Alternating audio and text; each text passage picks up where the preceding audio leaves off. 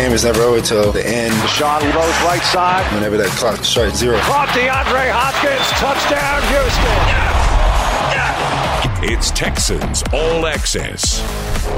Texans All Access presented by Daikin, keeping Houstonians comfortable with the latest cooling and heating products designed to save energy and improve indoor air quality inside your home. Check out their outstanding limited warranties and financing options at your local dealer and learn more at DaikinLovesHouston.com. D A I K I N LovesHouston.com. Daikin. Here's the show. Happy New Year, everybody. Welcome into a New Year's Eve edition of Texans All Access from the Hyundai Texans radio studio. I am your host this evening on this Tuesday, John Harris, football analyst and sideline reporter. And I know you're used to Tuesday hearing Players Show from 6 to 7, All Access from 7 to 8, and replay from 8 to 9. The only thing that's different is we did a Players Show last night. We did it with Cecil Shorts because we're on a, on a short week playing on Saturday, so not able to get a player. So we got a former Texan in Cecil Shorts, and it was a fantastic show. Hopefully you didn't miss it. Uh, we had the coaches show before that with Coach Bill O'Brien, then we had uh, Cecil Player show, and then we had episode of All Access.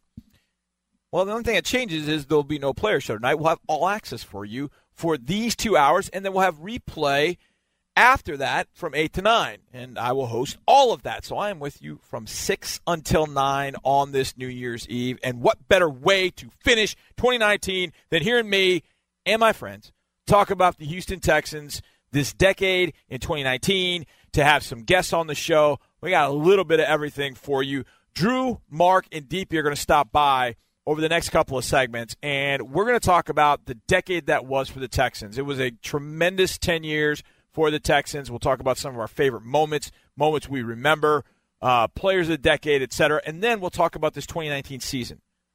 Who, what was the play of the year? What was the game of the year?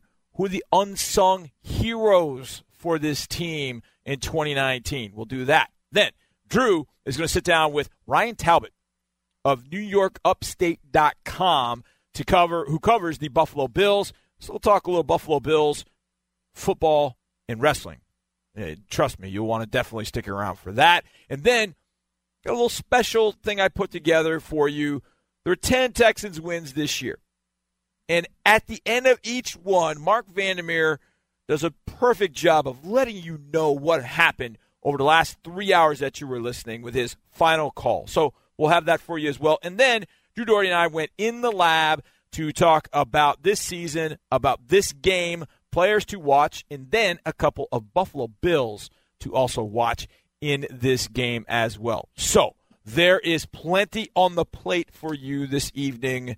So let's get it kicked off with some hot reads. Hot reads brought to you by Geico. 15 minutes can save you 15% or more on motorcycle and or car insurance. And we are going to start with the head coach of your Houston Texans, Bill O'Brien, with a little Texans audio jukebox. Oh, baby. Let's start with the jukebox. And let's start with Coach Bill O'Brien talking about the quarterback that the Texans will face on Saturday, and that is Josh Allen. And he said, This guy is a really good football player. I mean, this guy's thrown for 3,000 yards and he's got 500 yards rushing. I mean, this guy is a dangerous player. I mean, he, I mean, this guy's thrown for 3,000 yards and he's got 500 yards rushing. I mean, this guy is a dangerous player. I mean, he's he does a lot of things well. Um, he's a he's a great competitor. Never thinks the play's over. Um, there's the play that's called in the huddle, and then the play that may be run once the ball snapped because of his ability. You know, he can escape, he can run. He they have design runs for him. They then obviously he scrambles, so he has the ability to scramble. So it's a it's a big uh, it's a big challenge for us. Now, one of the challenges the Texans are going to have in this ball game is moving the football against that defense. Very, very good unit on that side. And coach said, "Look, it's going to be tough to move the football. Every blade of grass will be earned in this one. You got to earn every yard you make. You know, you got to be. They're they're very disciplined. They're very good at what they do. Um, you have to be disciplined. You've got to do a lot of things that are basic, fundamental football. You got to take care of the football. You've got to really just eliminate mistakes. You have to be able to drive the ball. They just do a lot of things well. So you have to be very disciplined, and you've got to really go out there and, and earn everything you get. I mean, they're they're a top five defense for a reason. Yeah, they've got a lot of players on that side of the ball. I did Telestrator showing what they're able to do, the different schemes they throw at you, different things they can do. They've got pretty much everything you would like in a defense at all three levels. It is going to be very difficult, but the man at the helm for the Texans, Deshaun Watson, yeah, this guy's a special quarterback. We all know that. And coach said he knew right away that Deshaun was special. I would say for me, that was when I met him. Uh, you know, I think uh, first impressions, you know, at the combine, and then when he came here for his pre-draft visit, just the way he carries himself, got great poise. Uh, he's got an excellent memory. He's got great communication skills. He's able to talk to you about a lot of different things. He's got a big heart. Cares about his teammates. He's a winner. Cares about winning. Do whatever it takes to win. And that came across in the first two meetings. So I'd say it was way before he got here and on the practice field and you know, he did some things in rookie minicamp that you know were really unbelievable plays. But it was way before that that you knew that you had somebody that you, you know could be a special player. And coach really enjoys being around him, as most everybody, if not everybody, in this building does. He's a really good guy to talk football with because he really sees the game. He really understands the game. He has a great feel for the game and how, and how the offense is supposed to be run versus whatever we're talking about defensively. I think his memory is excellent. He can remember things that happened his rookie year or when I first met him, things that happened, you know, during his career at Clemson. He, he's got a really good memory of plays and he knows how to either correct what may have happened or continue to build on what may have happened. And he's got great poise. He's got really good poise. Uh, you know, anybody that's been around him for a long time, he doesn't have any fear. He has no fear, and, and he and he goes into every game. He has a lot of fun playing. You see the smile on his face. He loves playing football and he loves being out there with his teammates. This past Sunday, when the Texans played the Titans, one of the things that I tried to reiterate when Mark would throw it down to me to give a, you know, a in-game hit and talk about this was, look, there, there were not starters playing all the way throughout, but there were some guys that had played throughout the year, had started throughout the year that we're going to have to play. You only have 46 available and only 43 position players, so guys are going to have to step up. And in certain cases, some guys might get opportunity to do things that maybe they didn't earlier. And a guy that took advantage of, of that on Sunday a little bit was Jordan Akins. He caught five passes, did a really nice job, pretty much playing the entire game, catching the ball, making plays happen after he caught the ball.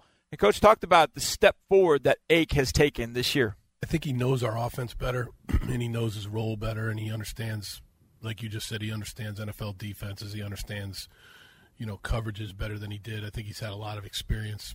He, he works hard he tries to get better every day. Uh, we got a lot of guys like that, and so I think he's learned learned a lot from his experience. Yeah, he's done a really nice job, and I thought the other day he caught it. I thought he ran after the catch very, very well.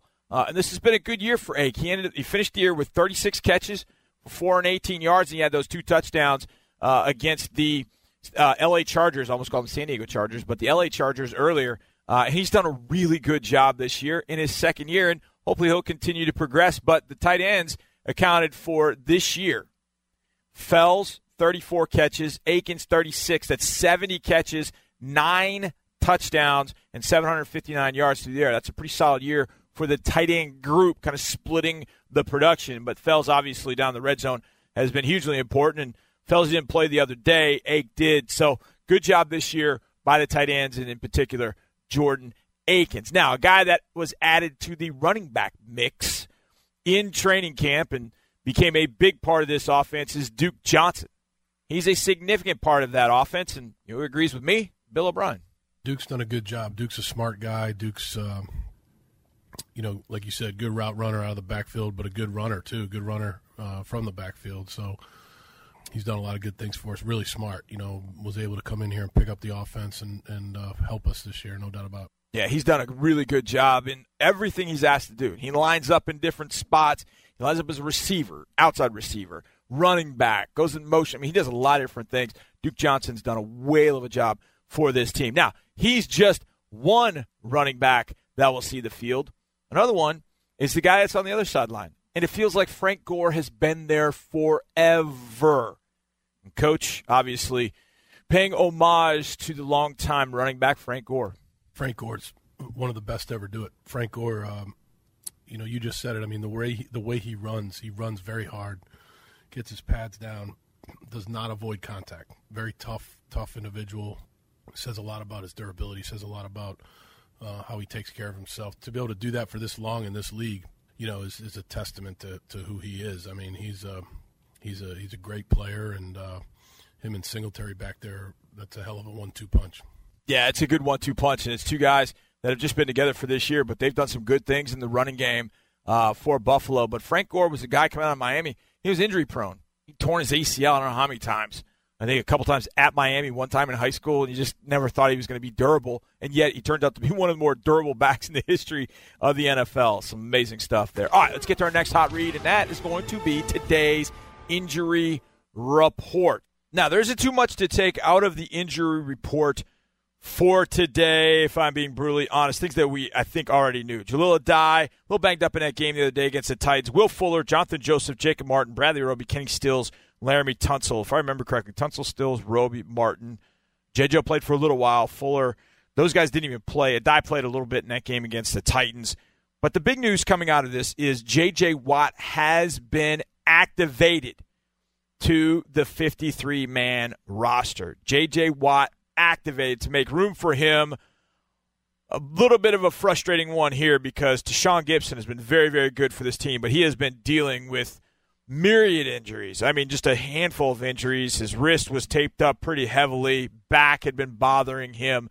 So Tashaun Gipson unfortunately, goes to IR. J.J. Watt activated to the 53 man roster. So that's that's your big news uh, coming out of the Houston Texans injury report. Now, you're not going to see Watt on the report because the report came out before he was, I guess, officially activated, so he doesn't have to show up. And I guess, I guess at this point he doesn't really have an injury, so he doesn't have to show up. But Sean Gipson didn't show up there. He goes to IR, and that'll end his season. And bravo on a great season from Deshaun. I know Deshaun. I think he had to deal with so many different things. He made some key plays in big games. He will definitely be missed. So now, one to keep an eye on is Jahleel Addae, limited participant today, dealing with that Achilles because Jahleel probably going to have to play next to Justin Reid in the back, and those safeties have been banged up all year. Jahleel with this, Justin Reid been dealing with the shoulder for a while, um, and then you've also got Deshaun Gipson going on IR, which is unfortunate because uh, I love having that guy around. He has been a really good uh, influence and player in that back end for the Texans. For the Bills, not much to speak of other than Levi Wallace, corner, did not participate. If he does not play or can be is limited, that means you're going to see a lot of Kevin Johnson, the former Texan, playing at corner for the Buffalo Bills. All right, that'll do it for the injury report and your hot reads. Brought to you by Geico. 15 minutes can save you 15% or more on car insurance. So it's time to turn it over to my good friends, Drew, DP, Mark, and me. We're going to take a little retrospective look at the past 10 years, the decade for your Houston Texans next on Texans All Access. Welcome back to the Tuesday edition, a New Year's Eve edition of Texans All Access. I am John Harris, and I'm along with my team, my good friends, Deepi Sidhu's here, Marc Vandermeer's here, Drew Dougherty is here. Hola. Gang, do not say hello because everybody all talk at the same time, but glad you are here. And we're coming up on the end of 2019, and we can finally, finally put the decade to bed. Six of nine years the Texans have won division. First couple of years of that were really, really nice in 11 and 12, and then obviously what the Texans have done for the last five years. So I figured on New Year's Eve, let's look back a little bit. Mm-hmm. Let's look back. The 10 years that was, the decade that was, your favorite moment of the decade. Oh, gosh. DP Go. Oh, What's your favorite moment from 2010 to 2019? This is a lot, Johnny. I know it is. It is. What's your favorite moment? Do you have one in particular over the decade? Drew's got his. I, you know what? Oh, do you want to go first? Drew, I you feel go like you're going first. to Sure, I take can mine. go. I've Drew, got you go two, first. but go ahead. Very easy. It was at Cincinnati, December 2011, and being on the field for that final drive, Texans trailed the entire game except for the last two seconds. And TJ Yates, somehow, some way, gets the touchdown pass there at the end, and then just kind of being in the tunnel as they run from the field to the locker room, just the elation and seeing how excited they were because you had all but sewn it up. And they go into the, the locker room and then they find out that Tennessee loses to the Saints and it is over. And it was just so much fun because they'd never been to the playoffs. They'd been through so much. So many guys had gotten injured that season. You lost Mario Williams about a month in. Andre Johnson and Arian Foster basically were like a tag team. Yeah. One guy would get hurt, one guy would be healthy, and then they'd they'd switch, and it was just it was an amazing year, and that was that that kind of stood out the most to me. It was a fun fun time. Were you outside the door when they found out they clinched with the Saints beating Tennessee? I had to set up the live unit that Mm-hmm. could broad you know broadcast a live stream of the press conference. So Which is was the size of a 78 Buick back in 2011. back then yeah Mm-hmm. it was pretty big and i had to set that up and luckily it worked and i was in the i was in the press conference room which is adjacent to the locker room and you could hear the absolute roars going on Right. next door and they were they were pretty happy mr mcnair was in there with them Oh, that's great. uh, it, was, it was there's a lot of fun pictures Because I was upstairs. I was upstairs watching it on a monitor, and I actually did the play-by-play. I've told this story of the last play of the Saints Titans game off the monitor, and I just went live. You know, I said Jake Locker goes down, and the Texans win the AFC South, and It that's how I did it. it was fun it was fun Us DP, how about it. you? How about you? You know, it's got to be. But I, you know, we had there were a lot of fun moments before I got here, but I'm going Mm-hmm. to pick one after I started working for the Texans. So I'm going to go 2017. Um, I was debating between drafting the draft night when Deshaun Watson got drafted, but I think I'm going to go week two at Cincinnati. We Mm. were sitting on the bus. Uh, Deshaun Watson gets on the bus. Mm-hmm. That's his one of my first start, favorites. Uh, wearing a tuxedo and sunglasses. It was his Velvet birthday. suit, It velvet. was, it was his birthday. He's on the That's road. awesome. bow tie He's got like everyone's hurt in that game, so I, I thought I don't even know who's going to protect him, but I would just remember re- fearing for his safety in that game, and he just came out calm as can be. That first win on the road at Cincinnati, that scrambling touchdown, he had that 49 yard touchdown. I feel like that moment was my favorite moment because I, I feel like collectively Houston just sort of could finally exhale and say, okay, he's definitely the guy that we saw at Clemson, and he's our guy, and l- let's roll. I Yeah. think that was the beginning of the Deshaun Watson era, and that's my favorite. I think one of my favorite things about that particular night. I mean, right, I've told the story about riding over in the bus, and we run a bus, and we go always go on bus two, which a lot of times we get some the rookies will end up on our bus, and so he gets on a bus about two three minutes before we go, before we leave, and he's kind of looking for a seat, and they're like, "Hey, Deshaun, right here," and he literally is right behind the bus driver, and so he's about five rows up, and he's just got his headphones on. And he's just kind of staring, like just staring straight ahead, and every now and again you kind of see his head He was kind of bobbing bop to the music. a little bit. I was so nervous for him, Johnny, and, and, he, had seemed- no nerves. Yeah, not at all. None whatsoever. And the other thing I remember about that was when he takes off on that run, it's third and 15. Two plays before that, Geno Atkins had hit him so hard, I thought he was going to send his heart through his back. I mean, I was like, how did he get up after that? it's amazing the turf was not dented I know, it was amazing. And then as he makes that run, he straight arms mm. Atkins off of him, and then another guy. And the other thing I remember about that run too was, I just remember when he gets in the end zone. I don't think Mark meant it as sort of like there was shock. There was shock in his voice, like. I just called a play in which the Texans quarterback went nearly 50 yards for a Yeah. touchdown, which had never happened before. And Yeah. so it was almost like there was this shock in your voice, like, touchdown Texans. And Yeah. like, it was really kind of interesting. Well, because it looked back. like he was going to go out of bounds at one point on the right sideline. Then he's like, yeah, I think I'll go to the end zone now. And and just it happened so quickly that it just took me by surprise. But he early on, I think, would take a lot of people by surprise. The next week, what he did at New England with some of the playmaking ability, and then obviously you had the blowout win over Tennessee. I had the game at Seattle. He had a lot of great moments until he went out.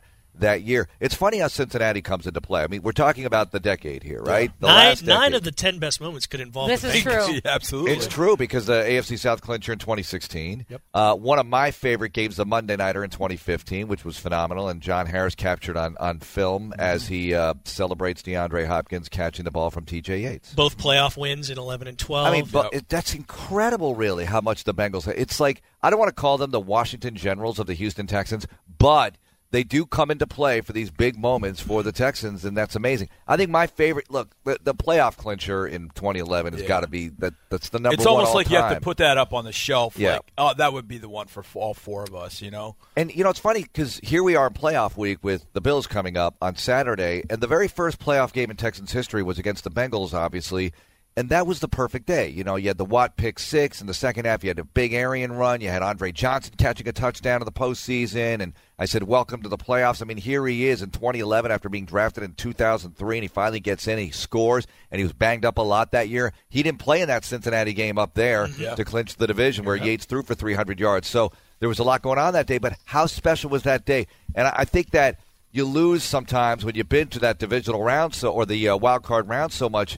You, you lose that excitement. I'm not saying the fans are, but I'm saying that we all got to appreciate being here. And uh, and I know we do, but I just like to remind everybody we got to appreciate being here in the postseason because it's so special, and it was so special that day. And we all know what happened the next week in Baltimore. But Johnny, like my favorite moment, other than that one, was the win at Indy for the first time. And we talked about that recently, Yeah. uh, playing the Colts. But that one, I'll never forget the emotion, the feeling after beating the Colts for the first time up there in 2015. You know, it's interesting. My my first year down at Sideline was 2014, and I became a full time employee at the end of that year. So in 2015, so we had gone to the combine in Indianapolis that year, and I'll never forget. We were driving away from the airport, and I always I always quote Drew on this. And Drew turned around at some point. We had like maybe six of us, seven of us, in some van going to the airport, and Drew's like, "I've made this." Damn trip to the airport, I don't know how many times, and we've always made it unhappy. He goes, I just once want to go to the airport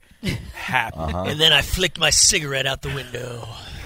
and you said it with such disdain, though. But it was true. I mean, you wanted to finally go to the airport, and it was funny because that that year I started. I think it was that year where I started talking to. We have a group of, of partners, sponsors that, that come with us, sweet holders that come with us, and and uh, on away trips, and so they want me to go talk to Right. this group, and so that that wa- I think was the first time I went in there, and I told that story about Drew, and I closed it with. I really hope that we can make Drew's wish come true, basically. And so we were getting back on the we are getting back on the bus, and they were all looking at me like, You should have Like- wished wished for even more things, Drew. "There, Yes. there it is." Yeah, they never said anything to me, man. By the way, I had the same wish, just to let you know. We we a lot of us had that wish. He's not that Just- special. He, verbalized it. Oh. he verbalized it. It was just it was well said, and you know he's our guy. So Look, I remember walking out of that. Tennessee so many times unhappy, you know, and, Yeah. and this year, and, and it's been a lot lately until this year, you got that huge win, obviously a huge win, Yeah. to be able to get a leg up in the division and, and propel you to an AFC South championship. Yeah, you hate going on the road and, and flying back unhappy. this is a very far offshoot, b- but, mm. but decade wise, how about the two Tennessee wins here this this decade? Mm. Big. One came in 11, one came you know a few days ago. They're both in week 17, and they came with a combination of quarterbacks that were T.J. Yates, Jake Delhomme, and A.J. McCarron.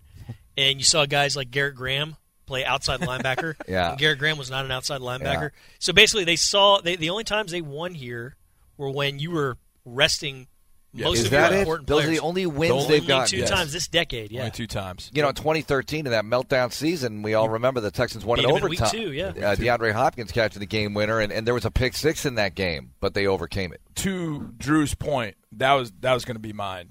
Uh, Monday night last year, after Mr. McNair died, that it was obviously not a not like a you know not our Carnival Cruise fun moment, Right. but we had gotten that news on Friday that he had passed, and we knew we had to play that game Monday, and it just so happened that it was against that team. And really, the reason the Texans exist is because that team decided to leave here and open up an opportunity that Mr. McNair uh, and his wife Janice jumped in and said, "We're going to do something for the city of Houston, and we're going to create a team here." And it was that Monday night, and there's a shot in our boardroom during the moment of silence at the beginning of the game, and it's taken at such an angle where Deshaun is kind of on the left part of the picture, and there's a spotlight coming down on the RCM logo on the field. Right. And Deshaun is kind of standing there with his head bowed, and the spotlight's on the RCM logo, and you can just see kind of the crowd and other people in the background, and it's it's one of my favorite pictures of all time. And then we get in the game, and bada bing, bada bang, they're up ten nothing, and I'm like, what just happened? Yeah, this what just stand. happened? And Taylor Lewan is over on our sideline, like taunting our fans, and I'm like, he's just doing this Taylor Lewan thing. Then we get the fourth and one stop, mm-hmm. and Lamar goes 97, and at the end of it, you were like, "That one's for that one's for Bob," and it was like. I didn't hear it at the time because I was running down the field to get to Yeah, the other yeah. side, so I didn't hear it at the time. And I heard it the next day, putting together replay, and I had to stop myself. Like, whoa, that was that was wild. But in the locker room that night, you know, Demaryius Thomas was in there, and it was there was such excitement, but yet everybody to a man was like, "That's what Mr. McNair would have wanted." You know, Yeah. that that's what he would have wanted. It to was be that team on Monday night, the way that they did was was just incredible. It, It was, incredible. it, that was the perfect way to celebrate his life. You know, under Yeah. all everything we went through in the days prior, and the team, obviously the family. I mean, let's just be honest about that. And then to have that night was the perfect celebration. Yeah. I mean, So- it was really cool. It was very cool. All right. We took a little look back at the decade. Let's take a look back at this season. We'll have Texas replay later where I break down the Ultimate 11 plays of the year. But what does my gang think the player of the year is? The play of the year is? The mm. moment of the year? Mm. The unsung hero of this team is? We'll do that next on Texans All Access. Welcome back to a New Year's Eve edition of Texans All Access. Happy New Year's Eve and best of luck with your 2020 New Year's resolutions. Mine is to spend January in Mobile, February in Miami, March in Indianapolis, and then April right here in Houston, uh, because that all has to do with the Senior Bowl, the Super Bowl, the combine and the draft. So there you go. Welcome back to the show. John Harris along with my crew Drew, Deepi, and Mark. And we spent the last segment talking about the moments of the decade, the ones that we're going to remember. And of course, there's so many of them that I'm sure we overlooked them. But the 2019 season continues, but the regular season's in the books and figured why not take a look back tonight after this show. You hear Texans replay where I break down the ultimate 11 plays of the year, both offense and defense. So I got basically an ultimate 22. But I wanted to start there. And I'll start with spin the wheel. Marc Vandermeer, I'm going to start with you. To you, mm-hmm. the 2019 play of the year is. Well, if I'm going to go first, I'm going to steal it. Go and for that it. is kick in the eye.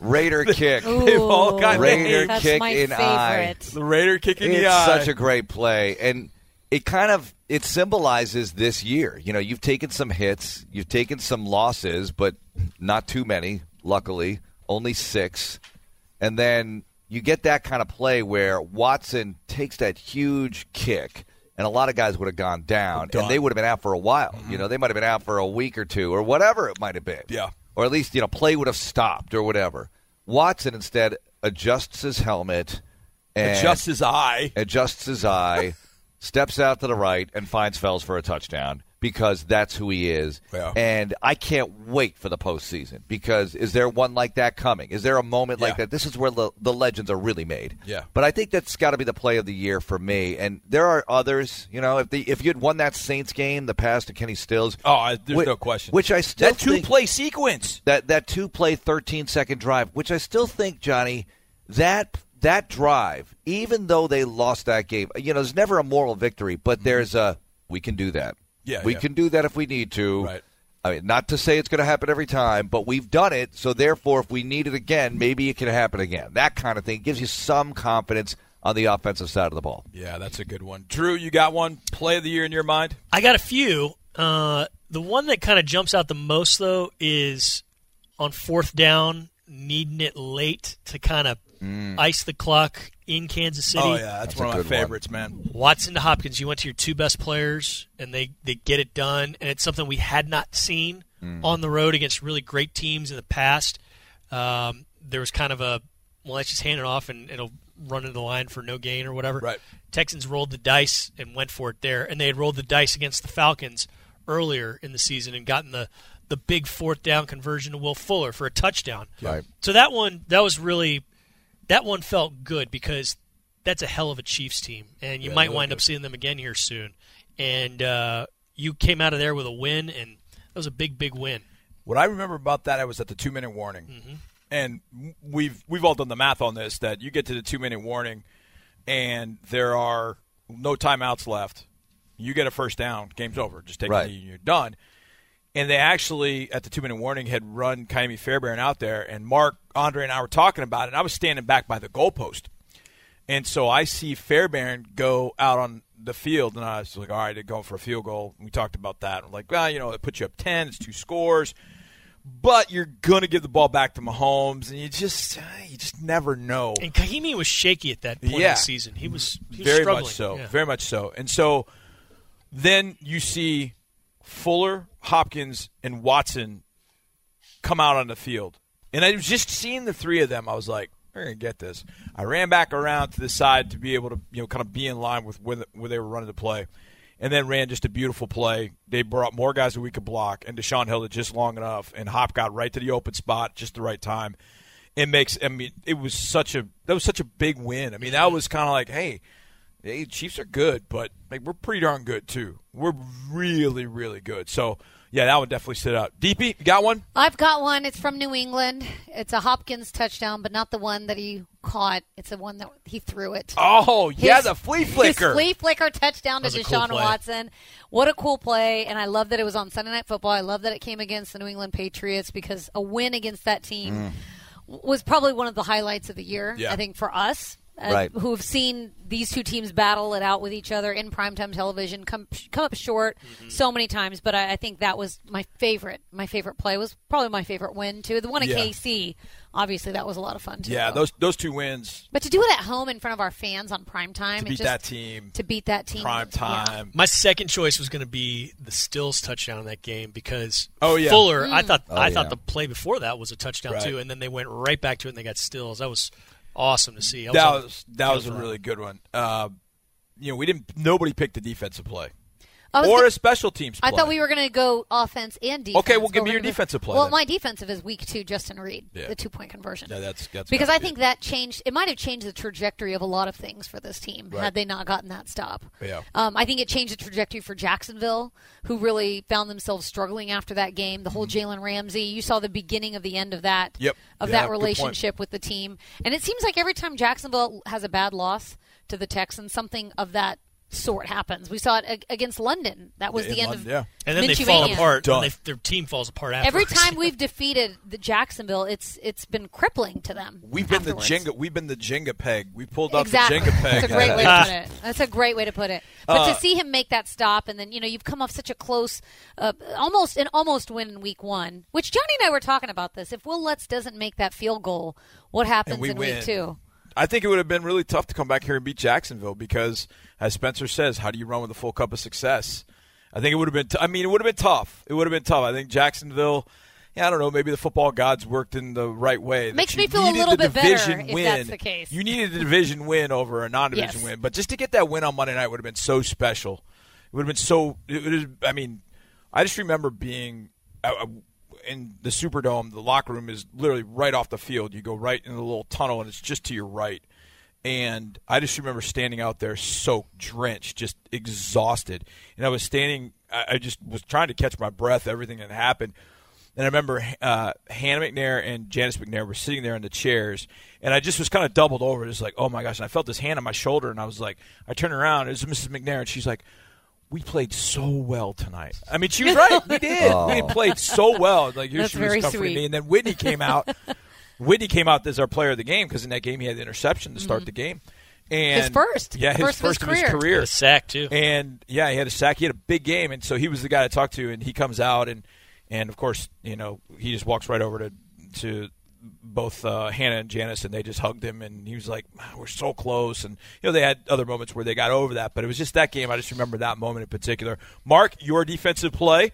Well, I think it's an unsung play, and it's Jacob Martin getting the arm of Patrick Mahomes in the fourth quarter of the Chiefs game. A very subtle play. Yeah. But it forced an incompletion.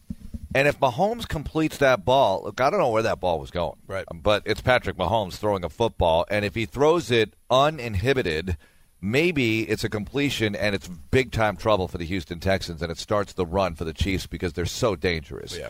So I love that play, and I also love the stand they had as a team against the Chargers. There's not one play that sticks out to Yeah. me, and I know the Chargers didn't have the kind of season that they wanted, but this is week three. Right. And you were going out there, it was L.A., you just beat Jacksonville in that close, low scoring game. You had to do something big on the road. You're facing a good quarterback, and you got the better of him at the end of the game. And that game didn't uh, start out as well as you wanted. No. You had a, the early Either turnover. the Kansas City game. Yeah, so Oh, you my had a bunch of adversity you had to overcome. Some of it self-inflicted, and they did. And I think the defense stood up in that game pretty well for itself. Drew, defensive play. pretty easy for me. Uh, he jokingly, talking about Vandermeer, referred to the, the the second Colts game as the AFC South title game. Yeah. And then a few weeks later in Tennessee, that was the AFC South title game. Again. Yeah. So Brennan Scarlett bringing uh, Brissett down just shy of the, the first down marker on fourth down. Ooh, that's that one. was That's a big huge. play, yeah. But I, I got to go with that's my secondary. I got to go with Whitney's interception because Tennessee was going in to score, and it might have been one of those runaway games had the pick not happened without Justin Reid popping it loose, and then Whitney picking it up and rumbling eighty some yards up the right sideline. It, ma- it, you score a couple plays later and just change the complexion of that game, and you wind up winning. And that was a game. Everyone, at least in Tennessee, was was thinking, ah, "This is Tennessee's game. We're about Yeah. to run away with the division." They were red hot before the Texans came in there. And I remember afterwards, I was looking at some of the press conferences. Mike Vrabel even said that that was a play that just really s- took them, it sh- shifted the momentum uh, on on both sides of the ball for, 14 from point Tennessee. swing, It was it was because he said even if you'd held the Texans to a field goal, that would have been better than what had happened. So It reversed the rotation of the earth. I mean, it completely changed everything. it was And a big play. This is a good team. Tennessee's a good squad, and they're going to go to New England. We'll see what they do. We'll see how they do. I think a lot of the national media is overinflating what they did here this weekend. I mean, the Texans weren't playing guys and sat what 16 of 22 position starters or whatever the number is, and they look good. Tennessee did in the second half. Yeah. Don't give them a bigger power ranking than the team that knocked them off a few weeks ago when everything In was their on the building. line. In their building. In their building. With the starters playing and everybody at their best, or so to speak. So here we go. Let's just see how it plays out from here. Well, I can't give my plays of the year because I've got Texans replay where I Okay. do both offensive and defensive. But all of your plays, minus yours, Mm-hmm. I did not have that play. But that's a great. I had, I had a play actually prior to that that gets in the ultimate eleven made by DJ Reader. Ooh. Because in that game there was there were two tackles for a loss, two. In the Chiefs and game. Mm-hmm. the Chiefs had one on Carlos Hyde on that third down play before the clincher on fourth down. Yeah. That was the only tackle for a loss they had all day. And the Texans, I think Texans had two, and they had them on back-to-back plays, and Reader had both. That gets in the ultimate eleven for me. But Nice. Uh, you guys did mention those that were in the ultimate eleven. Okay. Defensive player of the year for the Texans in 2019 is Drew. Oh, Zach Go. Cunningham for me. Zach Cunningham, he's all over the place. I mean, just he, he made so many tackles, but he actually made stops Yeah. too. I mean, he- Yeah. wasn't just getting a guy nine downs, nine yards down the field. He was getting guys for a yard or two and making things really, really tough on opposing offenses and doing it against the run, you know, mm-hmm. against the pass. I mean, he was he was all over the place. Really had a breakout campaign after having two really, really solid years, three years, solid years before that. Yeah. Good I- point. yeah, I think I think Zach's. Anybody disagree with Zach? I would put in my honorable mention category. I would put DJ Reader. I think DJ has been absolutely phenomenal this year. I think he has been incredibly consistent. I think his pass rush game went to a different level this year. I mean, the sacks don't prove it, but just the push he was able to get in the middle that forced quarterbacks off the spot, that forced them out to the right or left or whatever the case might be. I think he has matured into one of the best interior defensive linemen in this league. And I think it's unfortunate because the Pro Bowl doesn't really recognize that. I think it takes a while. Once, but once he gets in there, Johnny. yeah, once he gets in there, he'll be a guy for a while. But Yeah. they- but if you look at the guys that got in, they're more kind of pass rushing types. They got Yeah. in kind of because what they do um, as pass rushers, not so much the full complement of skills. And I think DJ has shown this year a full complement of skills. I don't think there's any any question in that. Well, how about another one? Uh, and, and I agree. If I had to name one, it would be Zach. But Justin Reid, I think, deserves some consideration here. Some of the big plays he's made this season. You mentioned the one at Tennessee, which could have really turned around this whole divisional championship. You will never know how it would have played out if the Titans score on that drive. And numerous other plays. He's always in the mix, it seems. You know, I really like what he did in the defensive backfield. I, I think he deserves some consideration. And look, he's wearing the red jersey out there a lot in mm-hmm. practice. You know, he's on the injury report. He's come out of the game a few times and gone right back in, or maybe shake it up but stays in the game. So who knows what he's dealing with? But I got to think that if he were 100% or as close to it as possible oh. healthy, it would be even better for him. So I'm so eager to see what he does in the future. But it was a really nice year, too, for Justin Reid. DP, who would you add on to that? I mean, I think maybe an honorable honorable mention. Can we go Angelo Blackson blocking field goals That's big. in back-to-back games Huge. where the Texans won by three points? Yeah. So it's not even Back-to-back like weeks on the road. back-to-back weeks on the road. Such close, close games that you know you make those field goals. It's a completely different ball game. Yeah. Offensive player of the year. Oh, DP? also, also you could also throw Watt in there. He had 20 quarterback hits in what seven, That's true. Yeah, seven it's games still a pretty. It's still an Still led attractive the team. number. I Yeah, mean, still Whit- led the team. I mean, Whitney got two interceptions this year to go along with what seven and a half sacks. Yep. Um, you know, B Mac has been really good. I mean, Bradley Roby uh, missed four or five weeks, but man, where are you? Where are you without Bradley Roby? And Whitney's like Mr. made? January. Just wait. Yeah, hopefully. Mm-hmm. All right, offensive player of the year. DP, who you rolling with? Oh gosh, how do you not pick Deshaun Watson? Yeah. I don't know how you don't pick him. I mean, I just think that everything that he's done, every, all the progress he's made from last year to this year, the the the kick in the eye against, Kick in the I mean, the kick in the eye play.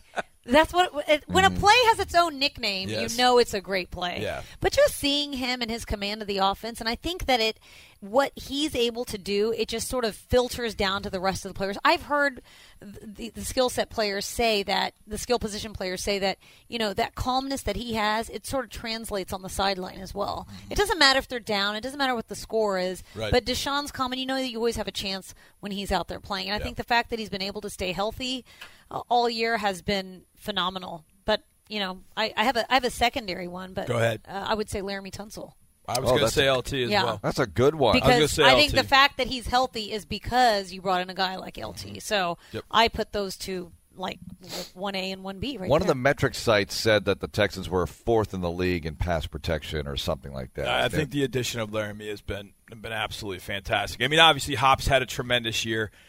Carlos Hyde over a thousand yards rushing. I mean, how do you argue with what Darren Fells did? I mean, offensively, there have been guys. And look, when Will Fuller's on the field, oh if yeah, you want to talk about most valuable, when he's on the field, you could argue that he's the most valuable player on the field. However, I will throw in another one, and that is DeAndre Hopkins, because this is a player who he had some games this year where he's like averaging six yards a catch. Yeah, but Kansas City. But- Kansas City was that. It was big, though. We mentioned the fourth down play. There were numerous others where he comes up with the big sticks moving plays for you.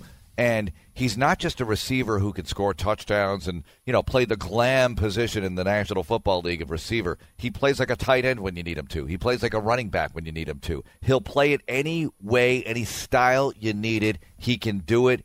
He really, and you know, I love the basketball analogy of he'll get you the big basket in the fourth quarter. He does that stuff for you, and he has outstanding chemistry with Deshaun Watson. They were friends in a previous life, as the HEB commercial says, and spoke Latin to each other or whatever that was. So I just think there's great chemistry there. Also, he's so healthy. Like Yeah. when Yeah. you see the other wide receivers, what they've battled all year, it just gives you an even greater appreciation for DeAndre Hopkins being able to stay on the field and having the longevity of his career that he's had. I don't know what he's doing, but I just hope he keeps doing it. Since the three of you have named six players Everybody. on offense, Sorry, uh, I will go with the rookies: Max Scharping, Titus Howard. It's very good. Those are good. You've great you've overhauled your offensive line versus what you had here a year ago. You had three new starters, and look at how they just raised the tide for everybody else up front. Now Nick Martin looks better, Zach Fulton looks better. So I'll go with those two guys. Can't I wait look to better. see you look better. I look better. Yeah. Can't wait to see what a full season of Titus Howard, Max Scharping, Larry Tunsil, and those guys looks like next year. Okay, you got 15 seconds each. Your unsung hero Easy. of the 2019 season. All right, we'll start with you, tough guy. Darren Fells, Very good. seven touchdown catches. Signed him in the offseason. What are we going to do with this? This guy's a good blocker or whatever, and he becomes this outstanding tight end who they gave a healthy scratch to in the final game this past weekend, Darren Fells. Darren Fells. Drew? punter Bryan Anger. Mm. More than half of his punts gone inside the 20. He's helped spearhead the coverage unit on punts that you, you've made all, opposing offenses start deep in their own territory. He's been great at that. And uh, yeah, that's what I'm going to go with. DP? Nick Martin. I think a lot of people have talked about Nick Martin's play over the course of the year. He's quietly been getting it done, but uh, the fact that uh, the offensive line's coming together and he reads the, the, the calls that he's making at the line. Um, I've heard from several former Texans who are offensive linemen. They're really impressed with what he's able to do. And I don't think we pay enough attention to what he's doing out there because Yeah. there's so many other players to be watching. I'm going to say Kenny Stills. Got Good him one. in the first week. Uh, traded for him with Laremy Tunsil. The in quote the first unquote week. throw in. throw in. And he, I mean, how many times did he come up big? Two touchdowns in Tennessee. The one at the end of the New Orleans game. I mean, just absolutely phenomenal. So nice job, guys. Really appreciate it. Thanks, Johnny. Excellent job. All right, coming up next, Ryan Talbot of NYUUpstate.com is going to join us with Drew. Talked a little bit about the Bills and a little bit about WWE. Yeah, we'll put them together next on Texans All Access. Happy New Year's Eve, everybody. Welcome back to a Tuesday edition of Texans All Access as we get ready to celebrate the end of 2019 and the beginning of 2020. Appreciate you being here. I am your host, John Harris, football analyst and sideline reporter. And the Buffalo Bills are coming in on Saturday. So, yes, it is New Year's Eve, but the Bills coming in on Saturday for a playoff game. We've got to get ready for that. So, we got to learn a little bit more about the Buffalo Bills. What's kind of cool is I've over the years uh, struck up a friendship with my buddy Sal Capaccio, who's the sideline reporter for the Buffalo Bills. We get a chance to see each other at combine, sometimes at the Senior Bowl, and just a great guy. I mean, we spent so much time together at the combine, kind of getting to know one another, and we've stayed in contact ever since. And it we we didn't want this to happen. We did not want to meet in the playoffs, but it's got to happen. It's got to happen. So Sal's a great guy. Well, Drew Dougherty also has made a connection with a guy by the name of Ryan Talbot from NYUUpstate.com. It's part of the Syracuse, Syracuse Post Standard. And Ryan's a really interesting guy and obviously knows the Bills inside out, but he also knows the wrestling game. So, you know what? Drew Dougherty had a chance to talk Bills and compare the Bills to some, well, some former WWE professional wrestlers. This is fun stuff. Here's Drew Dougherty with Ryan Talbot of NYUUpstate.com. Okay, friends. A lot of times on Twitter, you become friends with somebody on Twitter, but you don't really know them. And this is the case here in in this interview we're doing with Ryan Talbot because Ryan, who's on the line with me now, most of the time I'm I'm kind of giggling at some of your wrestling tweets and gifs that you put out there, and it's good to finally talk some football with you like human beings, one on one over the phone. How are you? Hey, I'm doing great. Yeah, big big with the wrestling gifs and all that, and uh, but really excited about this matchup this weekend. Really excited to head to Houston to see this game. So I I think it's going to be a great matchup. Yeah, all right. We've already got a, a rivalry going because you just said GIF, and I'm a GIF guy, so um, I don't know. So you've been covering this Bills squad for quite a while, and the strength of this team from the outside, looking in, appears to be the defense. It's the nastiest defense I think the Texans have faced the last few years. We saw them bludgeon Deshaun Watson to the tune of seven sacks, 12 quarterback hits, and he wound up having to take a bus to Jacksonville the next week because he couldn't fly because his, his lungs had, had had some problems because of, of all the hits he took from that, that Buffalo D. Is that a correct assessment? Is the strength of this team their defense? Oh, a hundred percent. The strength is the defense, and, and it's uh, kind of funny because in that game the Bills were really successful at getting after Watson, and obviously uh, Houston upgraded their line this offseason, and it's a it's a different line.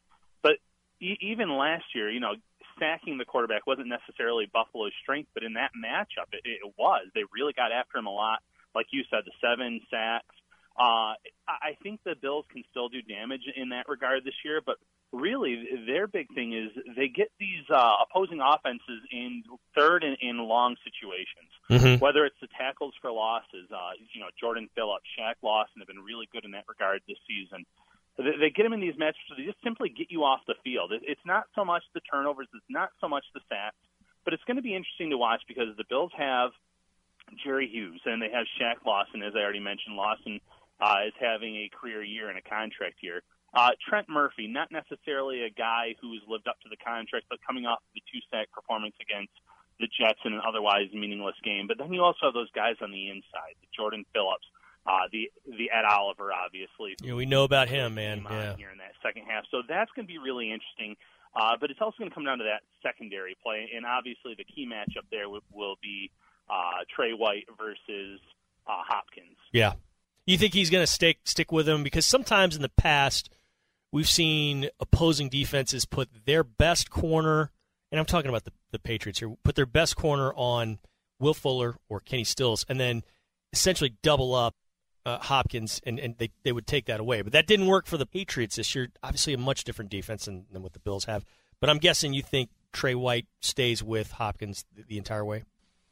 I, I do. He shadowed him a little bit last year, and it, it was a tough matchup. He fared pretty well if you look at the, the Mhm. stat sheet in terms of uh, the amount of yards that Hopkins had. Yeah. Uh, Hopkins had one outstanding touchdown catch in that game. Right. Uh, White was flagged a few times for defensive holding, so it was, it was definitely a physical battle. I, I just think that the Bills would probably feel better with that. Now, now that being said, they lose Levi Wallace in, in Week 17, he's listed as day to day, but I would be pretty surprised if he did suit up. Mhm. And, and now you have a former Texans first round pick, uh, Kevin Johnson, who's probably going to be starting across from White. So, so maybe they try that at some point where they double up on Hopkins uh, and, and they let Trey White go on the other side. But I, I'm anticipating more of a uh, Hopkins versus White matchup. I, I think the Bills want their best guy on the Texans' best guy. You bring up Kevin Johnson. He's a really interesting player. Healthy as a rookie, and then after that, he just couldn't stay on the field. But the talent has always been there. He hits, you know, with a fearlessness that is pretty commendable for someone of his stat, size and stature. And I mean, I don't know how much you get to interact with him, but he's one of my favorite players to have just chit chatted with in the locker room over the years. He's a really funny, funny guy. But now you mentioned he's probably put into a more prominent role this week, probably playing a little bit more. Had he it seemed like that was a pretty nice niche for him. What he was doing, what it, what was called upon him to be done so far this season. Do you see that changing pretty much because of the health you're you're saying? Yeah, I, I do. And, and you know, I will say I was blown away with him this summer. I, I was watching him a lot at training camp, and, and I came away really impressed. And at one point, I was actually anticipating that he would be the starting cornerback across Mhm. from Trey White. And, and it's not that he didn't see a fair amount of snaps. The Bills did give him a lot of reps. Um, you know, spelling Levi Wallace and things like that, but they really did stick with the young guy out of Alabama there for most of the season. Wallace had his ups and downs, so there Yeah. were some more opportunities uh, as the season went on, obviously. But yeah, I, I think that Johnson's going to do okay. I, I, again, it's going to come down to what, what they want him to do. Are they going to double him up on Hopkins? Are they going to pull him across from someone else? Are we going to see, uh, you, you know, Will Fuller? Is he going to be on the field? Is he going to be 100%? There's, there's a lot of matchup problems that I think the Texans could uh, use against the Bills that they could benefit from, especially after the Bills lost Wallace uh, last week. So it's going to be really interesting. But yeah, Kevin Johnson is, is a guy that I think can step in. It was kind of a two-A, two-B situation in terms of that second cornerback spot for the Bills. So it- I don't think there's going to be much of a drop off, but Mhm. I'm intrigued to see him over the course of the entire game. How much of an advantage he has knowing and practicing against these guys and practice, and then vice versa, how much of an advantage these these Texans receivers have going against him. It it is kind of one of those uh, little oddities that, that's going to be fun to keep an eye on, fun to fun to monitor throughout. You know, you brought up Ed Oliver a few minutes ago. We all know about him because of what he was doing down the street at U of H. How bright is the future for him? Because I remember on draft night thinking, golly, he's going to the Bills. They've got that salty, salty defense, and he's just. It's like you're adding a strength to a strength. It looks like he's going to really blossom into something ferocious down the line, and if if he's not there already. Yeah, he, he's definitely getting there. He really came on the second half of the season. Uh, a few, you know, multi-sack game on, on Thanksgiving against the Cowboys. He's had some big sacks there. Uh, some quality tackles for loss in recent weeks. Had one in Week 17 when he was on the field. Mhm. He, I, I don't know if it's necessarily a wake-up call, but there was one point in the season where the Bills kind of uh, inserted Jordan Phillips as the starter, and they kind of and, and Oliver saw his reps go down, and he really responded well to that. And you don't know necessarily how a first-round pick will respond, but he was really receptive to it. Uh, he realized that he could learn from those guys. He can learn from Jordan Phillips, who's also having a great season outright uh, in his own regard. Uh, but once that happened, something kind of like uh, came on. The light bulb came on, so to speak, and he that's when he really started to flourish in this defense. So I, I'm interested to see how he's used. Uh, if he can get after uh, Watson, if he can help them stop the run, because that's one thing I know. The Bills are a little over 100 yards per game allowed in terms of run defense, but they still do have their issues there. Mhm. Uh, that's going to be another interesting matchup in terms of the Hyde and, and, and Duke Johnson matchup in terms of how they can run against this Bills D. Because if they can run well, that's going to open things up for uh, Watson as well. So yeah, Oliver's going to play a big role in that too in terms of his run defense. Smokey Brown, the run game, the second year quarterback who can run the ball and do some things. What else do I need to know, and what else do fans need to know about this Buffalo offense? You know, you named a lot of it there. Obviously, John Brown is, having an outstanding season. Uh, I think a lot of people kind of just thought he was a one-trick pony in terms of what he could do, but he has a he can run the full route tree and run it very, very well. That was again something at training camp that a, a lot of the, the beat guys were blown away with. It's like, man, this guy is just so polished in in, in every area. Mm-hmm. Um, so he's been great. More than just a deep threat, obviously. That intermediate area has actually been where Josh Allen has been his bread and butter this year. Very accurate in that regard, and that's where Brown's been utilized a lot. Obviously, Cole Beasley out of the slot. Uh, th- there are some weeks where it's a little frustrating because Beasley will will get uh, only a handful of targets. There's other weeks where he goes off for uh, over 100 yards or he's in that 70, 80 yard range. So he's another guy though that can be an asset for them. And then obviously Dawson Knox, uh, rookie tight end. Um, you know the measurables is what really jumped off the page when they drafted him. He wasn't necessarily utilized much to, much at Ole Miss as a as a receiving option. Flashes of brilliance there, but also a Yeah. lot of frustration in terms of the drops. Uh, a lot of drop issues, probably among the top at the position in terms of drops. But if you watch that Patriots game in Week uh, 16, he probably should have exited that game with three touchdowns. Now, mind you, he was tackled at the one yard line on the deep ball right before halftime, so maybe that one shouldn't have been a touchdown, so to speak. But he got open, created a separation down the field. He had the first drive of the game, he was open in the end zone. Josh Allen was just a little bit off target. The final drive of the game, Knox was open in the end zone. Allen just threw it a little bit out of his reach. So he's a guy that can get open, that can really uh, flash in this offense. But I do still think that this offense is one year away. They don't have another weapon at wide receiver behind Brown and Beasley. Uh, they've tried some different guys there. Obviously, Andre Roberts, he's a guy that's more of a return man, though, than anything else. Robert Foster had a really disappointing season after, uh, you know, coming on in the second half of his rookie year. And, and then you have a, a guy like Isaiah McKenzie, who they really like to utilize on the jet sweeps and things like that, but uh, not necessarily a big factor in the receiving game. I'm going to give four names. We're going to we're going to veer off course here. Bobby the Brain Heenan, Slick, Mr. Fuji, and Jimmy the Mouth of the South Hart. Who is Sean McDermott most like in terms of leadership? Boy, that is a that's a tough one. Um, um, not definitely not Jimmy Hart. Jimmy Hart's very loud, boisterous. That's Uh-huh. not Sean McDermott, and that would have been a Rex Ryan pick right there. um, you know, in, in my interactions with him, uh, with other interactions I've seen, maybe I'll go with the Bobby the Brain Heenan. I, I think he is actually, you know, he's kind of quiet, but he's also very witty. Uh-huh. Uh, that's that's one thing that I always loved about the Brain. I think that that guy could have been a, a real life comedian if he wanted to go that route in his career. Could have been many things. Yeah. Yeah, he could have done many things with his career. You're right. You know that that's a tough choice, though. Um, uh, Mr. Fuji may be a close second because he, he he's a guy that uh, plots things out, but he doesn't do much talking. So maybe that would also be my answer. That's that's a tough question, though. All right, on defense for the Bills, who is the ultimate warrior? Ooh, uh, you know this one might surprise some people. I'm going to go with Matt Milano. Okay, how come? Matt Milano runs around like his hair is on fire at times on the field. Sometimes he's just everywhere. Every time there's a tackle to be made, there's a play to be made. Uh, Matt Milano's there now. At the same regard, there's times where he's out of place. There's times where uh, he might get uh, lured in on a play action pass. So he's still, um, you know, far from a, a polished product. But in terms of that Ultimate Warrior being a little bit out of control, so to speak, running to the ring, shaking the ropes, I'm going to go with Matt Milano. The hacksaw Jim Duggan of the Buffalo Bills offense is Frank Gore. Uh, kind of, he's kind of built like a two by four. He's hard, hard to bring down. now, mind you, you're not going to see him much. I don't think in this game. I, I do think that uh, the Patriots game, or I'm sorry, the Jets game was good for him in Week 17 because he had really been struggling in terms of the yard per carry average. He didn't even get a snap against the Patriots in Week 16, and then he was averaging under two yards per carry in the previous three games before that. Uh, but he averaged over four yards per carry in the season finale. He still showed that between the tackles he can be utilized. But you're really going to see the Devin Singletary show in terms of, of the running back position for the Bills on Saturday. Mhm. Singletary ended up averaging over five yards per carry as a rookie.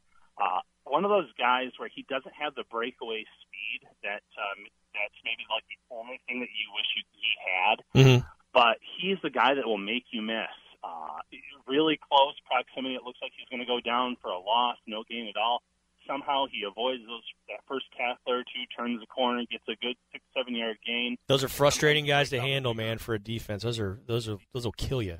Absolutely. Yeah. Uh, so you know the one thing is though he's had two games where he's had uh, multi fumble, you know, two fumbles per uh, in, in two games. So he has to protect the ball a little bit better. Same thing with Josh Allen when he runs with the ball. That's one of their their biggest weaknesses. So hopefully, uh, it, it, you know, the offense can protect the football to really make this a, a close matchup on Saturday. All right, we're going to close this with a little story time, and you're probably like rolling your eyes here. But way back when, about 15, 20 years ago, when I was a producer at a TV station, we had Hacksaw Jim Duggan on the air with us. And when I was setting it up, I was chit chatting with him, and I mentioned, hey, Hacksaw, I went to SMU, and he had played football for the SMU Mustangs in the late 70s.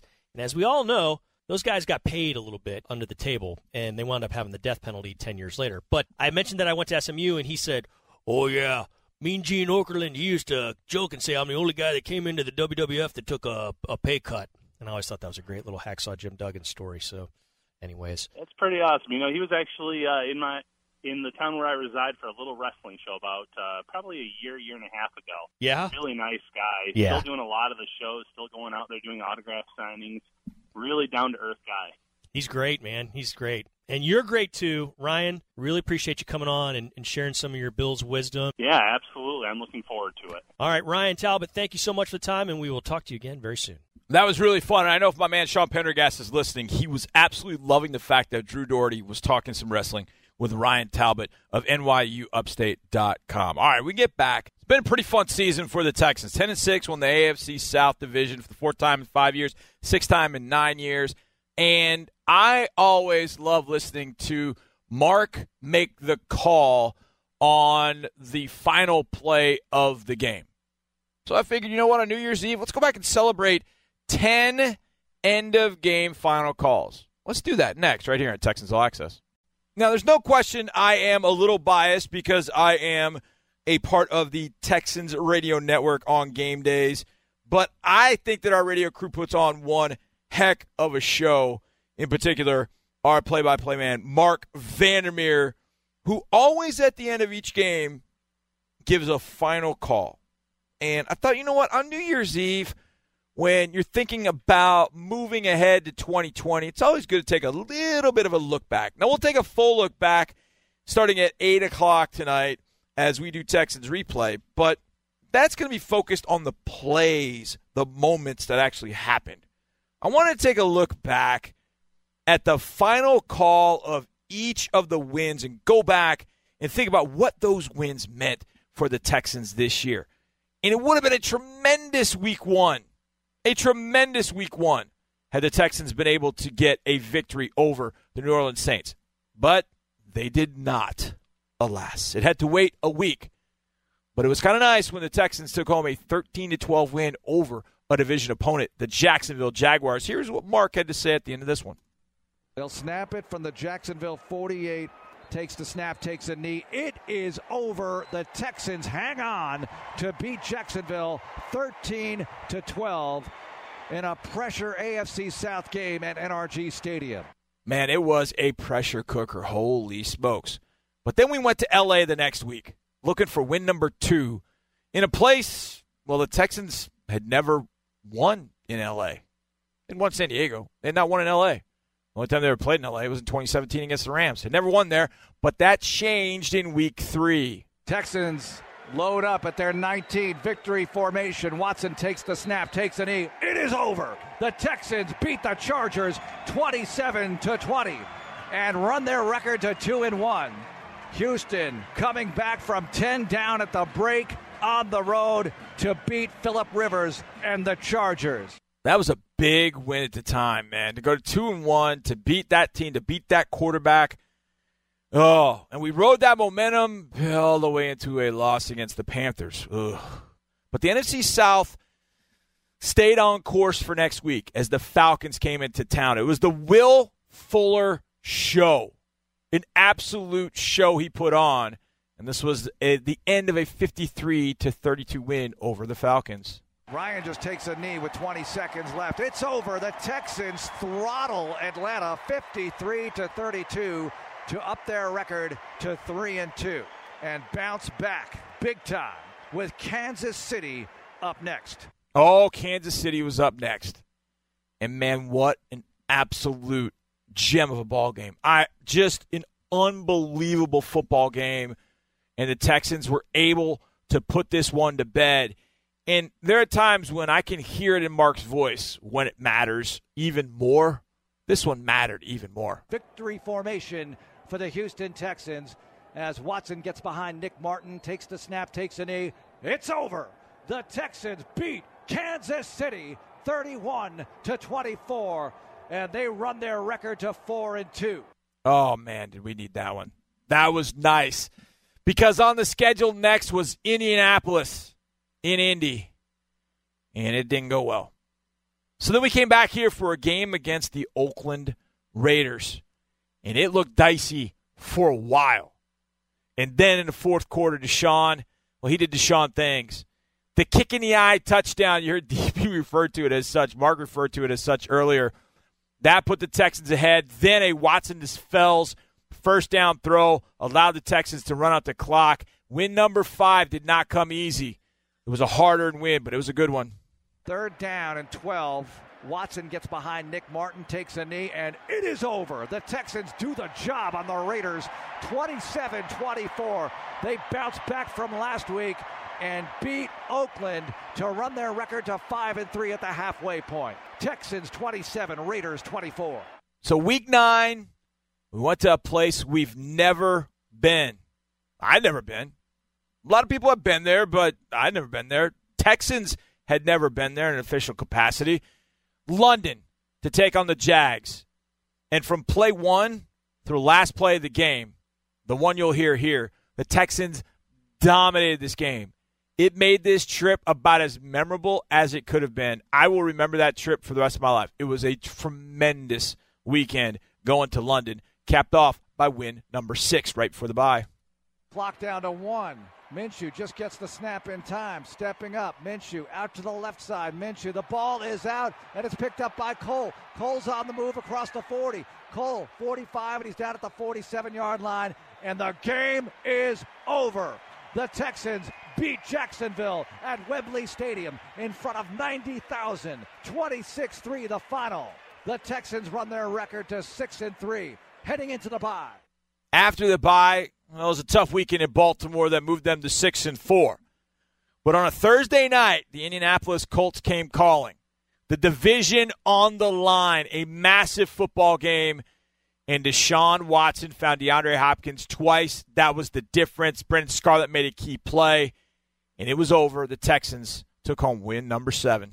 Deshaun awaits the snap on fourth down takes the snap, drops back deep, fires it deep to the end zone, and the clock runs out. It is over. The Texans pull it off. They beat Indianapolis 20 to 17 to retake first place in the AFC South.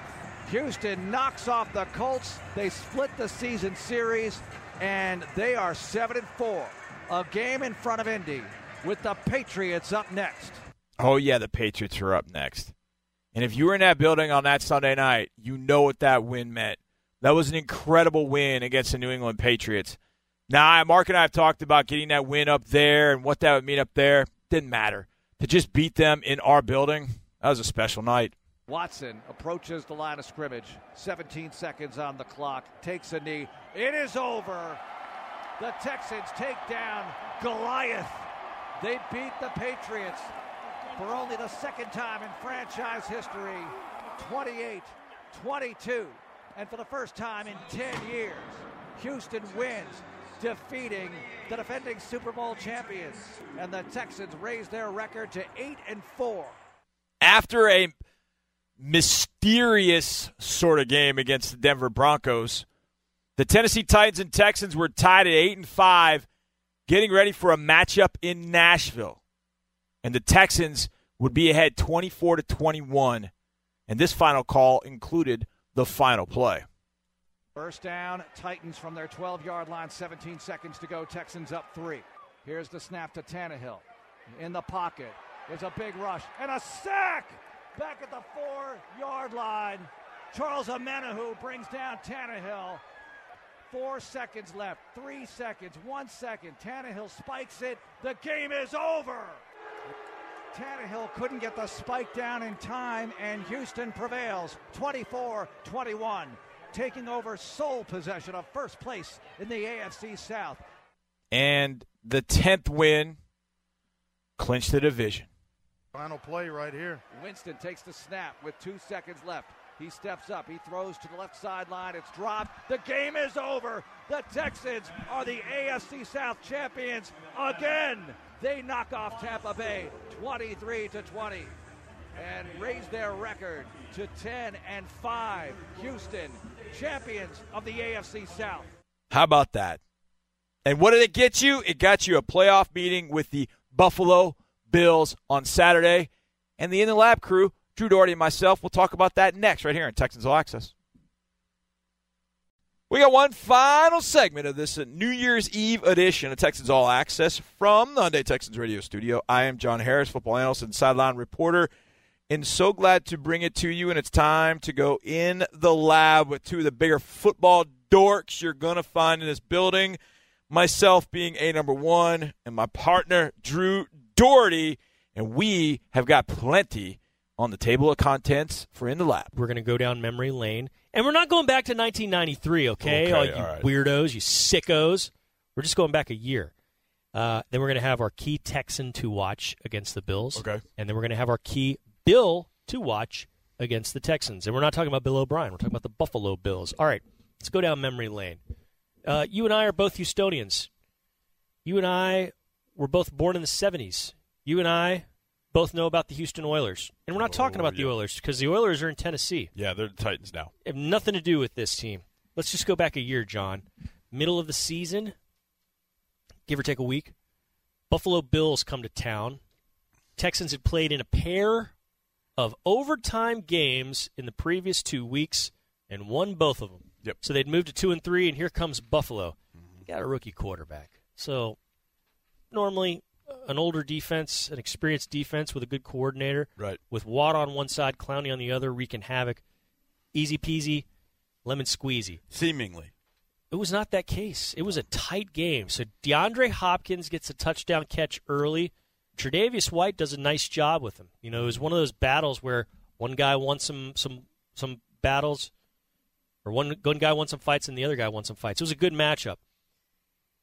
What I take from it is two things: Deshaun Watson just getting battered that mm-hmm. day, seven sacks, hit about a dozen times, and the result of it is he's got to take a bus to Jacksonville a few few days later, five days later, Yeah. because his lungs were messed up and couldn't couldn't fly, and he wound up winning that game. But you got that thing, the battering that he took, and just a nasty, nasty Bills defense, which you and I have talked about over the last year as, at least for me, and I think you kind of agree. But that's the that's the nastiest defense I've seen this team face the last two years. Yep. Agreed. Um, and then the other thing was I was standing in the tunnel right outside the cafeteria, right by our, our stairs, watching the end of that game. And I was standing with director of ticketing John Shriver and Blaine Foreman, who works on LSSE, because that's where we'd sort of gather. Because uh, whenever we'd get there, when the Texans were in a tight game, they'd usually wind up winning. And Ka'imi Fairbairn ties it up 13 13. And then they come out on the field, and Nathan Peterman, in place of Josh Allen, throws a pick six, and I just go bananas. It was it was one of the most fun, most memorable games. And I know it's not going to go down in Texans lore as one of the most Yeah. memorable games, but for me, it was just such a satisfying game to see, and it happened right in my corner, Yeah. right into me. I loved it. I was living it up, and the Texans got to 500 and never looked back. John, Well, it's interesting. You, know, you talk about Deshaun in that game. You know, the battering for Deshaun really had begun yeah, yeah, it had started before Mhm, against before against Dallas. Dallas. Yeah, And I mean, it was really bad. It was to a point where in that game we didn't know whether Deshaun was going to play against Buffalo. Mhm. I, you know, talking to various people, I'd sort of resign myself to the fact that I think we're going to see. I guess it would have been Brandon Weeden. We have seen Weeden, I guess, last year. I was I've kind of resigned myself to that fact that that Weed was going to get in the game. We're going to see him against Buffalo, and okay, whatever happens, happens. But they got a rookie quarterback, so we'll be all right. And then Deshaun came out, and he must have had about eight layers of padding. And you know, it's funny when when I did my draft analysis of Deshaun. You know, the one the one thing that I said at the very end was the way that I sort of determined and kind of look at you know, you look at all the different pieces of a quarterback, but then you look at one final piece, and to me, and that is if I'm down at the end of a game and I need the ball in the hands of one guy, who do I want it? And in that 2017 class, you had Mahomes, you had Trubisky, of course, and you had Deshaun. I just said, I want the ball in four's hands. That's what I, I want. And that was kind of the final coup de grace. And I feel like I wrote a good draft report on him, and feel like now three years in, I'm pretty pretty accurate about what I said about him. The one thing I missed, though, and I think a lot of people miss this because Deshaun did have such excellent college years, was the fact that he's as tough as a two dollar steak, man. Yeah, he is a tough, tough guy, and he's been through the ringer in his life, and he's bounced back with adversity. You know, obviously, um, you know, dealing with what his mom dealt with when he was in high school. His mom with the uh, tongue cancer and, and just what he had to do to kind of carry that house. Yeah, all that stuff. He kind of looks that. at the, the, hits on the field is not as yeah, he doesn't look not as lethal, you know.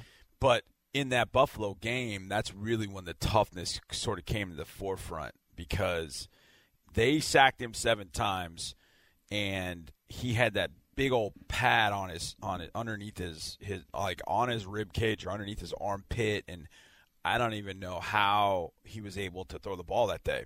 But when the Texans went down 13-10, Peterman come Peterman came in a game and threw a touchdown to Zay Jones to put the Bills ahead, and I'm like, you got to be kidding me. We haven't moved the ball all day. I just kind of thought we would we would kind of bleed them till they were dry in some sense that they're okay. They're not going to score Peterman's in the game. We'll win this thing 10-7. We'll just get out of here with this thing. Then Peterman throws a touchdown to Zay Jones, and like, oh, how are we going to move the ball? And then all of a sudden, we went from not doing anything really all day offensively since the first half. All of a sudden, it was like zip, zip, zip, bomb to Will Fuller. That he gets tackled on. And he gets tackled on. So it's pass interference. So get the ball at the one, like, we're going to win this game. We're going to Yeah. punch this thing in. But then, if you remember, our inside the five woes continued from Yeah. the week before. We Well, couldn't it- score inside the five against Dallas. And you're going against this defense. Like this defense was so nasty. Yeah. and is still. And so you got set up for a field goal. And now I'm sitting there thinking, it's 13 13. There are like two minutes left. I'm like, we're going to overtime for the third week in a row. Yeah. Third week in a row. And then J. Joe made that pick. And obviously the rest is history. But that, that team, that Buffalo team didn't forget that. The, the, the good news for Deshaun in some sense is he saw a lot of what he's going to see on on Saturday. He saw a lot of that. Now there's going to be a little bit different. Now You got to sprinkle in a little Ed Oliver. that's gonna that's gonna change things a little bit. But the size up front with Star Lotulelei and Jordan Phillips, those guys you you remember from last year. Now you're you're bringing a whole different offensive line to the party, so that's going to help a little bit. You know, you've got a different group of running backs. That's going to help a little bit. Yep. Um, you know, you don't know the health of of Your tight uh, ends are better. Your tight ends are better. I think you've you've mastered a few things with what you do with Fells, and then I think Akins Akins needs to play a role in this game. I mean, the other day against Tennessee, you know, he got a lot of targets, but he needs to play a role in this game. Um, I think he is a guy that can be a matchup problem for the for the Bills in some sense if they want to cover him with a little bit smaller safety or a little bit slower linebacker. So I think Ake's got to be he's got to be a part of this in some way, shape, or form. The, the tight ends are going to have to play a role. It's fun. Timeout. This year's tight ends, they're really fun to watch for a variety of reasons, and one of them is you better tackle them with like four guys. Oh, yeah, there's no I mean, and it, it goes No across the board. It's not just Fells. It's not just Akins. It's not. Just, I mean, It's all all three of those guys. It's all of them. You better come with a, a multiple with multiple tacklers to get them down, and that's really cool to see. Yeah. So you are bringing a little bit different to the party on the offensive side, and obviously Ed Oliver changes some of the things that they can do on the defensive side. But it's going to be pretty similar to, to the things they saw, and hopefully you don't have Deshaun with seven layers of padding on his on his rib cage or or armpit or whatever it was. So you know that's that's going to help. But uh, it was a game last year. I know the Buffalo the the the Buffalo faithful, the media, and some of the people that that we know up there. You have a good friend up there. I have a good, you know, My buddy Sal Capaccio is a silent reporter. We've got to know each other and been friendly over the last you know three four years, and they that loss hit them hard. That loss hit them hard because that was a young team Mhm. on the road. Got to find a way to win, and then Nathan Peterman happened again for them, and that was something that had been kind of a theme for the for a couple of years, like or during that year, like Peterman, and even before that, you know, Peterman, you know, they wanted to start Peterman one year in, in, in Los Angeles, and he had like five turnovers on the first ten throws or something like that, and so they had gone through that, and then they had to go back to him, and then he cost them another game, and so their their psyche was down a little bit. But Sean McDermott never let them wallow in it. They didn't get to the playoffs last year. They draft Oliver at number nine, and they got back on the horse. And they, not to take anything away from what Buffalo's done, but they won the games they should have won this year. Yeah. They don't do anything real sexy. But they just beat you. They just bludgeon you defensively, and you know the, the, they're not the '85 Bears. Okay, they're not the '85 Bears. Yeah. nobody is. But they're good, man. But they're good. really good. They're they don't really give up good. points. They don't give up yards. They're very disciplined. And it's it's so funny. I was driving in this morning, Drew, and I was thinking about this game, and I was listening to uh, Sean and Seth, and they played a clip of what Bill O'Brien said about the Bills. And it's so funny because I had heard the beginning of the clip. I hadn't heard the whole thing, and I was watching them yesterday. And one of the things that I noticed yesterday was how well they communicate. Like when you watch some of the defenses the Texans have played this year, it looks like Keystone Cops back in the back. Like guys don't even know they're, they're yelling at each other, like clap, like what are we doing? How are we doing? You watch the Bills. Tremaine, Tremaine Edmunds gives a signal to his front. He turns and he signals the safeties. He turns back around to play. The safeties signal each other, bang bang. They signal the corners. Corners thumbs up. We got it, and they go. They communicate as well as any team I've seen. It's amazing how well they communicate. I'm listening to Sean and Seth play a clip, and I'm listening to Coach O'Brien say all the through, and he's talking about the defense, and he mentions that. He says how well they communicate. So it is something that stands out how well they're able to communicate, which means they don't bust coverage a lot. They don't bust a front. They don't make a lot of busts. You're not going to get guys do pretty well when you do open. that. You've got above average players, you know. Right. And and when you're on the same page at all times, you got an opportunity with NFL talent to be a really good defense. And they've got above average NFL talent and they've got an above average head coach, a well above average head coach, and a well above average defensive coordinator. You're going to have a really good defense. This is going to be one heck of a challenge for that offense. Many, many Texans you could choose to watch in this one. You go with the obvious one, Deshaun Watson. Does he bounce Mm-hmm. back after having a pretty bad playoff performance, like the rest of the team last year? You could go with Will Fuller if he's active. Does he change the dimensions of things? Those are good ones. J.J. Watson, obvious one. If he comes back, how's he look? I'm going to go with this one though. The guy who leads this team in postseason sacks all time. It's Whitney Mercilus. Because what I think happens is J.J. Watt comes back, and that gives Whitney and the rest of the defensive line a little bit of breathing room. And when Whitney has a little bit of breathing room, both in the regular season and in the postseason especially, he's done things. He's done really well. And so I think Whitney's going to add to that sack total, and hopefully he, he adds in a strip sack or, or you know forces a fumble or two more. Um, and I think Whitney's going to be be important in this one because you want to mess with the young quarterback. You want to Yep. make him make mistakes. He's been good about not making too many of them. Not interceptions, but fumbles, yes. That's right. And he he runs quite a bit. I mean, nine touchdown runs. That's more than what Deshaun has, and Yeah. Deshaun had seven. So let's kind of do what you did with Gardner Minshew. It's a different beast, obviously, different, much different quarterback. But what you did with him in London, you kept him in the pocket, made him make mistakes, and you dropped him a few times. And at the end, it sort of cascaded and, and got away from him. So I want Whitney Mercilus to be my Texan to watch to make some mis- make the Bills make some mistakes and maybe feast with a little bit of attention coming from We- or JJ Watt. throughout the year, my my guy, and because you picked Whitney, I'm just going to give a little bit of lip service to Zach Cunningham right off the bat. But he's not going to be my guy just because you picked a defensive guy, so I'm picking an offensive guy. But Zach Cunningham, when we do extra points, he's been somebody's pick. Uh, yeah, exactly. Out of the three of them, every every single week this well, year. Well, because are you facing a running team? Okay, well Zach's important. Are you facing a quarterback that's mobile? Uh, well, Zach's got to be able to track that guy. Are you facing some tight ends that can get open? Uh-huh. Okay, Zach's got to cover those tight ends. Are you facing some running backs that are lethal out of the backfield in the receiving game? Okay, Zach's got to handle all all of that. And, he, and not only does he have to, but he's he's exceptional in doing so. So I'm going to give a little lip service to to Zach on that because right. he absolutely deserves it. But my guy is is going to turn it to guys, and we kind of talked about them a little bit earlier. Uh, and that's the tight ends: Darren Fells, Jordan Akins, and Jordan Thomas. Uh, mainly Fells. You know, Fells got the Sunday off, and it's funny. I was talking to uh, one of the Texans personnel guys. I can't remember if I was maybe talking to Baz, and I said, Baz, uh, Matt Bazirgan, who I believe director of player personnel is his actual title, and so Baz and I were talking about the season and stuff. We were getting ready for the watch the bowl game, and I said, Baz, in your heart of hearts, can you honestly tell me that you expected to get what you got this year from Darren Fells? He's like, oh no, he goes, there's nobody. He's like, not even Fells included. Yeah, expected expected this, and he's been he's been phenomenal. I mean, his numbers have been great. He's gotten in the end zone. He's blocked extremely well, and I felt like with Akins and Thomas, and you have Warring that you know Fells. I knew the first day. I, I knew the first week of OTAs, like Fells will be here.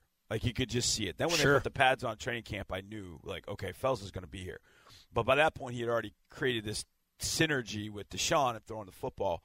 But I think Fells ends up being a big factor because I think the Bills are going to adhere to the philosophy of we're going to take away we're going to we're going to do the Belichick thing. We're going to take away your number one guy. That's Mhm. Hopkins. We're going to take him away, whether it's with Tre'Davious White or it's White with help. We're going to take him away. Well, I was going to say, would it be two guys other than Tre'Davious White, and then Maybe. let him get on somebody Maybe. else? When we played him last time, White was on Hop and traveled with Hop the whole game. And he kind of gave him some fits. So yeah, so touchdown that's, aside. That's I would imagine that's what they'll go back to, but I don't know that you can have a, a distinct.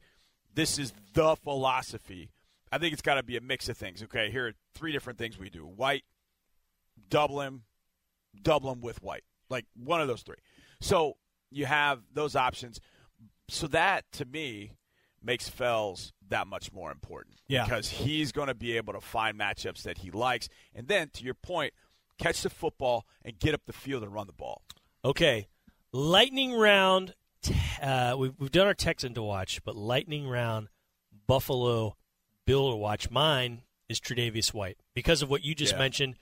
Who's he match up with? It's probably like you said, Hopkins, but they might do the other shenanigans where he, he goes on Fuller or Stills and lets two. But it's probably gonna be Hopkins after based on what he did. Right. So I want to see what he did. Also because I I just wrote the uh, I tweeted out Bill O'Brien saying he's one Tre'Davious White is one of the best corners we'll see all season. Yeah. And somebody from the Bills Mafia answered me. He's like, "He's the best corner you'll see all season." So it's like That's okay, exactly how right. Bill's Mafia. Yeah, it's like hey, easy guy. I mean, Jalen Ramsey has Jalen something Ramsey, to say. We've Yeah, seen Stephon Gilmore. We've seen they're pretty good too. Yeah. Um, since you picked a defensive guy, I'll go with an offensive guy, and I'm going to say John Smoke Brown.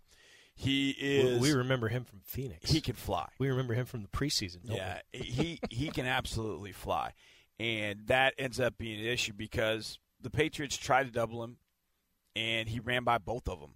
He spun Stephon Gilmore around like a top. He ran past Devin McCourty. You'll see it on Texas Illustrator. I did that play because it just shows where the danger in this Bills offense is.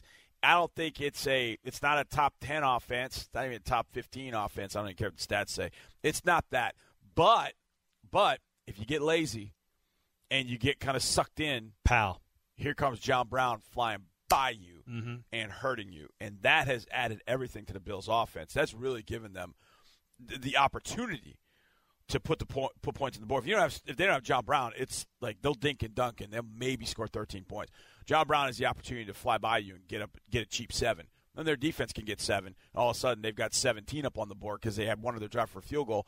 Can you get 17 up on the board against that defense? So defensively, you can have Tre'Davious White.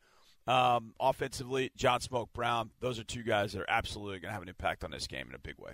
Cannot wait. Saturday cannot get here soon enough. Got a lot of people to thank for tonight's show. Drew, Marc, Deepi, Ryan Talbot, all of you for listening. Thank you so much. Happy New Year, everybody. Enjoy the night. Be safe. We'll see you next time. And as always, go Texans.